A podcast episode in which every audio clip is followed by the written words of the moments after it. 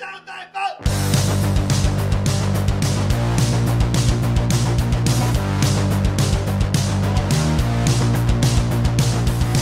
heard the rest.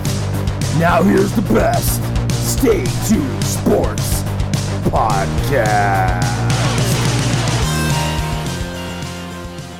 And hello there, all you Stay Tuners. Welcome back to Stay Tuned Sports. This is officially our last episode of 2019. And what better way for you guys to spend it with me, your good friend Jimbo? Actually, I probably should have said it the other way around because it sounds like I'm kind of conceited or something like that. But no, uh, first and first thing I want to say to you guys is thank you for helping us get bigger each year. Uh, this is going on three years now with Stay Tuned Sports. Next year is going to be so much better. We're going to have a lot more things to announce, probably within the first week or two of the year. Uh, but this is our MMA combat episode. Before we get started, head over to Twitter, follow us there at ST, STS Sports Podcast, as well as my personal one at Jimbo ST Sports. Like our Facebook page, subscribe to our YouTube channel, subscribe to our iTunes, Spotify, Google, wherever you guys uh, listen to. A couple fight announcements that have came out this past week. Just getting right into it because I'm really excited about this. Actually, this first fight I'm uh, gonna talk about: Uriah Hall versus Ronaldo Souza. This sounds like it should be a good fight. Uh, Souza is dropping back down to middleweight. Obviously, he tried to switch it up and go up to light heavyweight. Lost by a close decision. But as far as this fight, you know, Uriah Hall is coming coming off of two uh, two fight win streak going on here. Both guys are very talented, and supposedly it's only verbally agreed yet. UFC hasn't officially announced it yet, but this is verbally agreed for the April 18th uh, card in Brooklyn. I can't see Souza fighting much longer. I mean, he's 40 years old. He lost his last fight. I think he's actually on like a two or three fight lose streak uh, going right now. But both guys heavy handed and they're very talented. And Uriah Hall, who seems to have like this late resurgence in his career, I think if he if he could pull off a win here, you would have to think about putting his name back up there as a title contender because he was close before he lost to Paulo Costa um, a few fights ago. Now, who do I think would win this one? I mean, I love Uriah Hall. I always had, even when he was with the Ultimate Fighter. And I really thought coming out of the Ultimate Fighter, like much of uh, all of us, I thought he was going to be champion within the first two years. Just took a little bit longer for him to put everything together, and it seems like it's it's finally coming together. But Sways is no no pushover. I could see an upset here by Jacaré, and does he go out riding into the sunset with a, a big win over Uriah Hall? And let's let's play with the notion that that does happen. Where does Hall go from here?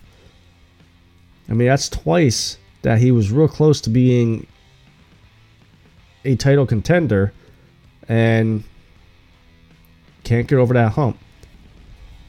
Now he did change fight camps uh, a couple of fights ago. But on the other side with Uriah Hall too, this is going to be in Brooklyn, and Uriah Hall is a New York native, so he's going to have that home field advantage going for him too. I just think Uriah Hall will pull this win out, and we may see Jacaré retire after this fight because he has talked about it here and there. Now, last weekend, there was a UFC fight night, even though it came on at five o'clock in the morning. I did not get up for it. I don't get up that early on Saturdays. I love my sleep. But when I did wake up, I jumped on Twitter and saw the highlights to the the Frankie Edgar fight. I think honestly it is it is time I think he starts thinking about the R word, retirement. Because he just doesn't look like that Frankie Edgar. I know he's older. And Sung John isn't no pushover either. You know, we saw this with uh, Urijah Faber a couple weeks ago with Petr Yan. Well, it didn't take Sung John long to dispatch him. Three minutes, 18 seconds in the featherweight uh, main event. And I watched it, and here's the other kicker about this thing, too, is Frankie Edgar al- already had a fight in place with Corey Sandhagen uh, for the January 25th uh, fight. Now, before this Sung Jun fight, they said if he if he came out fine, he'd still be on that card. I can't see a commission giving him a fighting license with his face all swollen up, cut up, like it was after the the Sung Jun fight. I just hope though, if the fight gets canceled, or if I'm uh, Sandhagen, I'm telling you, UFC, listen, you're paying me either way. It's not my fault this kid or this guy, Frankie Edgar, decided to take two fights a month apart. And on top of that, Frankie Edgar was trying to get down to uh, Sandhagen's weight class. The uh, he was gonna make his bantamweight debut. Well, I mean, if you're all swollen and your hands are messed up or whatever, you're not gonna be able to train. You're not gonna be able to keep doing your weight cuts. So I really think this fight with uh, Sandhagen is not gonna happen, and it's kind of a shame because Sandhagen was the one training this whole time, has to pay his coach, has to pay his training partners and all that. And now for the fight to be called off, possibly because Edgar got steamrolled by Sung Jun. Now, I also did see Sung Jun came out and was a little disappointed in the rankings that he did not get bumped up to number two and Brian Ortega, who was his original opponent, is still number two. How can you get now? Brian Ortega had to pull out because of a partial tear to his ACL. So here's the Korean zombie who just ran through Frankie Edgar, who's a big name, called out for a title shot, and you're not going to put him as number two guy to be the number one contender. You still have Brian Ortega number two. So what are you going to try to rebook Ortega and uh, Korean Zombie? That's not fair. And this is what you know I talked a little bit about last week.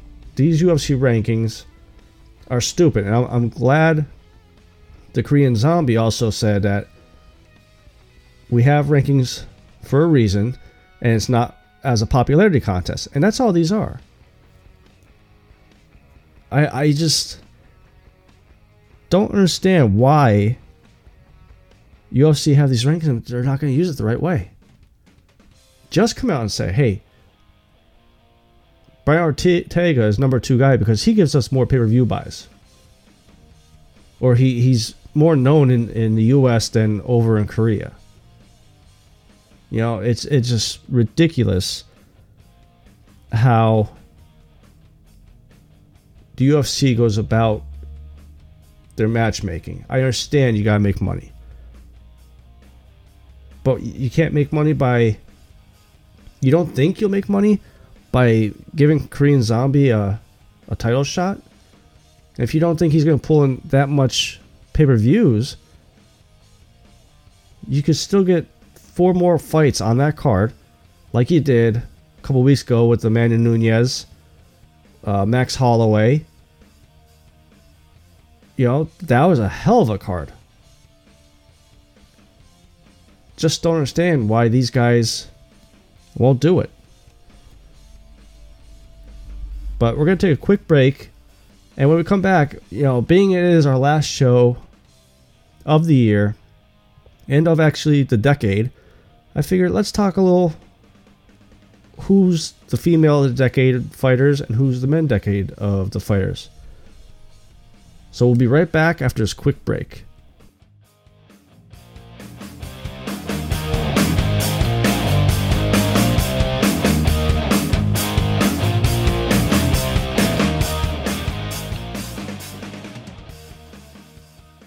Hey, what's up, everybody? This is your good friend Jimbo from Stay Tuned Sports. Are you looking to get into writing or putting out podcasts to give your hot takes or your opinion about certain subjects of the major sports or even e gaming? Well, head over to bellyupsports.com and send the guys a message to get some information about how you could join our family.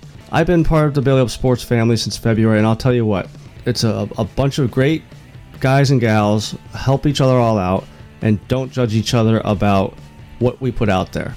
So if you're interested, head over to bellyupsports.com, send a message to the guys. We're looking for writers, editors, even podcasters. So again, that is bellyupsports.com. Head over there, message them, and even read some of our articles.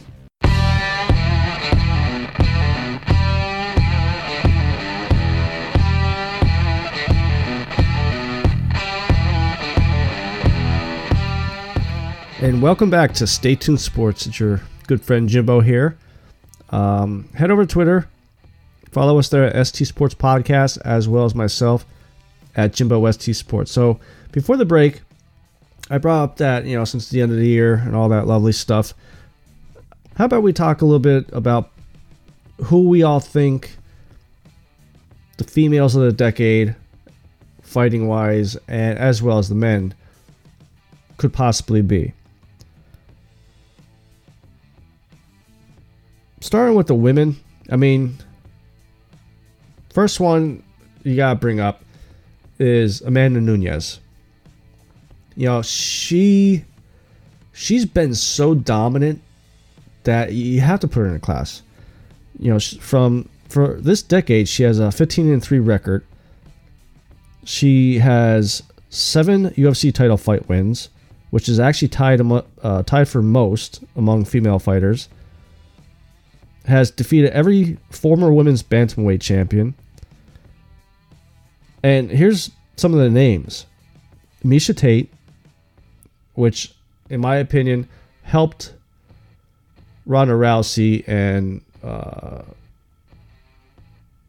Holly Holm bring women fighting to UFC. Because let's remember, when before the Ronda Rousey came from Strikeforce over to UFC, Dana White was completely against women fighting in the UFC.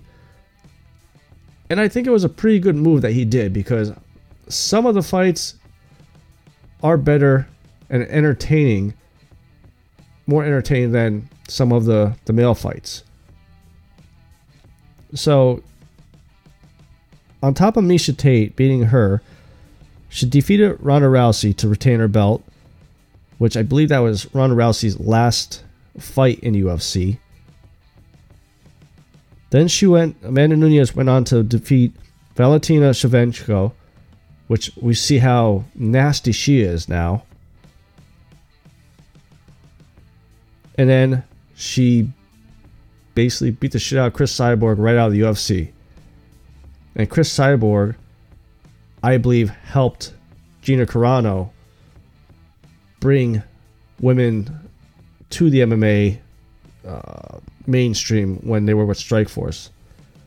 And I'll get to Cris Cyborg and Ronda in a second here, but I mean, you just have to. I mean, you, you know, when we're always talking about pound for pound rankings, easily top three. I would even say the best I mean, there you go. Just look at, at those those names there. How many times she's defended this belt in both classes? You know, she's a double champ.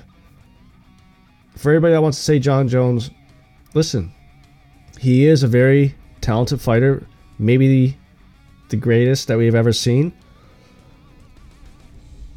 And he has teased about going up to heavyweight next year. If he goes up to heavyweight next year and wins the belt decisively, then he does have the number one spot, pound for pound, on lock. Daniel Cormier, I would have said number one, but he did lose the belt to Stipe. Amanda Nunes hasn't lost her belt yet. She's defended each time. And it doesn't even look like there's a, a, anybody out there that's close to even trying to dethrone her. So she's not my number one woman of the decade, but she's my number two, definitely. Then there's Ronda Rousey. You know, she she's 12 and 2 and she is the one that helped bring women fighting, women MMA to the UFC back at UFC 157 which she won. And then went on to win the the women's belt and was pretty dominant for a while there. She actually had 12 wins by stoppage, which we all knew about her armbar, the infamous armbar. 11 first round finishes, and she was the first woman inducted into the UFC Hall of Fame. When it comes to women fighters of the decade in the UFC, I would have her as my number one. But she's actually my number three. Yes, she's the first one to ever bring in women MMA to UFC, but she did lose to Amanda Nunes. And, and that's why I have Nunes number two. My number one pick is actually Cris Cyborg. She helped bring not only women MMA to the mainstream in Strikeforce, she helped create a division in the UFC. Even though Amanda Nunes did beat her, she helped put women MMA on the planet. You know, in the mainstream. I mean, you you have to think she's the number one person. And now she has a chance to go to Bellator and win a belt there, which she would have owned. Let's just say she wins the belt in Bellator. She she would own the belt in Bellator. She owned the belts in Strikeforce, UFC, and Invicta. That's four belts in four major promo- uh, promotions. She actually had a 13 fight unbeaten streak throughout the whole decade until she fought Amanda Nunes earlier this year. 11 of her 13 victories in that span were by KO, uh, KO or TKO.